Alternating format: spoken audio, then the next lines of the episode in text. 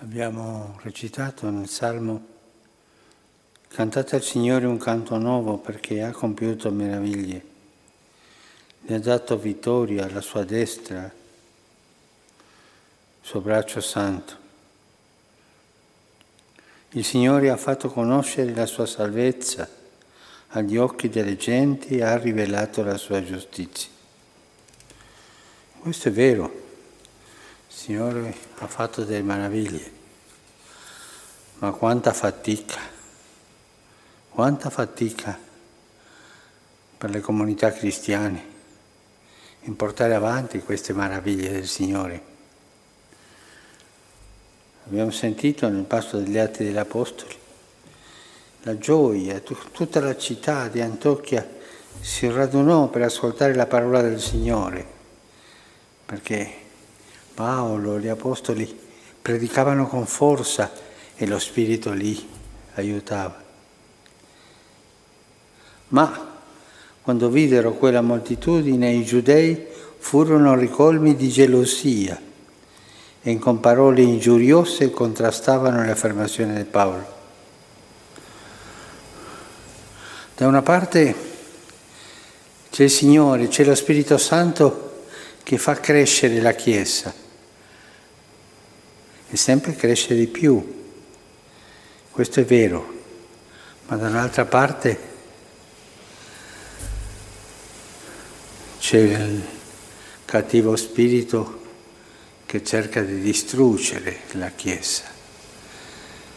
È sempre così, sempre così. Si va avanti, ma poi viene il nemico cercando di distruggere. Il bilancio sempre positivo alla lunga, ma quanta fatica, quanto dolore, quanto martirio. E questo che è successo qui in Antiochia, succede dappertutto nel libro degli Atti degli Apostoli. Pensiamo per esempio a Listra quando sono arrivati che eh, hanno guarito Enea e e tutti credevano che erano dei dei e volevano fare dei sacrifici, tutto il popolo con lui. Poi sono venuti gli altri e hanno convinto che non era così e come finì Paolo e il suo compagno, lapidati. Sempre questa lotta. Pensiamo al mago Elima, come ha fatto perché il Vangelo non arrivasse al console Pensiamo ai padroni di quella ragazza che indovinava questi sfruttavano bene la ragazza perché lei leggeva le mani e riceveva i soldi che andavano alla tasca dei padroni. E quando Paolo e gli apostoli hanno fatto vedere che questo era una bugia che non andava bene, subito la rivoluzione contro di loro. Pensiamo agli artigiani della dea Artemisa che perdevano il negozio perché non potevano fare queste statuine perché la gente non le comprava più perché si era convertita. E così una dietro l'altra. Una parte la parola di Dio che convoca, che va a crescere, e dall'altra parte la persecuzione. E persecuzione grossa perché finisce eh, cacciandoli via, picchiandoli. E qual è lo strumento del diavolo per distruggere l'annuncio evangelico. L'invidia. Il libro della Sapienza lo dice chiaro. Per l'invidia del diavolo è entrato il peccato nel mondo. Invidia, gelosia. Sempre questo sentimento amaro. Amaro. E questa gente vedeva come si predicava il Vangelo, si arrabbiava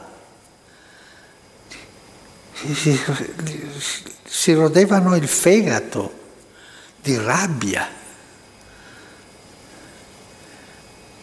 E questa rabbia li portava avanti.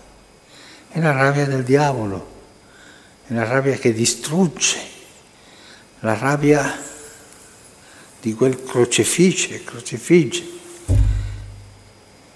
di quella tortura di Gesù. Vuol distruggere sempre, sempre. Vedendo questa lotta anche vale per noi quel detto tanto bello, la Chiesa va avanti fra le consolazioni di Dio e le persecuzioni del mondo. Una Chiesa che non ha difficoltà, qualcosa manca. Il diavolo è troppo tranquillo. E se il diavolo è tranquillo le cose non vanno bene sempre la difficoltà, la tentazione, la lotta la gelosia che distrugge. Lo Spirito Santo fa l'armonia della Chiesa e il cattivo spirito distrugge. Fino a oggi, fino ad oggi. Sempre questa lotta, no? E questo anche Qual è lo strumento di questa gelosia, di questa invidia? I poteri temporali. Qui ci dice che i giudei sobillarono le pie donne della nobiltà e sono andate da, da queste donne nobili e hanno detto ma questi sono rivoluzionari, cacciateli via e le donne hanno parlato l'altra e hanno fatto tutto. Le pie donne della nobiltà e anche i notabili della città vanno al potere temporale.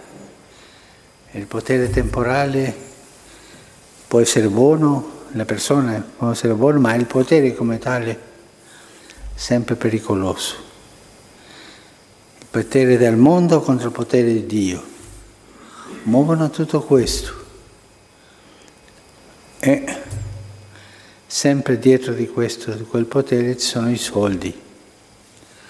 Questo che succede in questa Chiesa primitiva, il lavoro dello Spirito per costruire la Chiesa, armonizzare la Chiesa e il lavoro del cattivo Spirito per distruggerla, e il ricorso ai poteri temporali per fermare la Chiesa, distruggere la Chiesa, non è che uno sviluppo di quello che accade la mattina della resurrezione.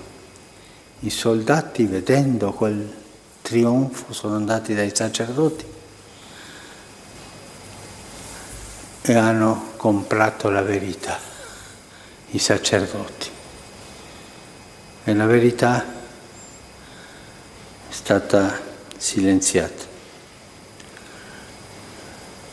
Nella prima mattina della resurrezione, nel trionfo di Cristo, c'è questo tradimento, questo silenziare la parola di Cristo, silenziare il trionfo della resurrezione col potere temporale, i capi dei sacerdoti e i soldi.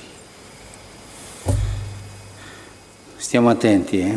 Stiamo attenti con la predica del Vangelo, di non cadere mai, mettere la fiducia nei poteri temporali e nei soldi. La fiducia dei cristiani è Gesù Cristo, è lo Spirito Santo che Lui ha inviato e proprio lo Spirito Santo è il lievito, è la forza che fa crescere la Chiesa. Sì, la Chiesa va avanti in pace, con rassegnazione, gioiosa, fra le consolazioni di Dio e le persecuzioni del mondo.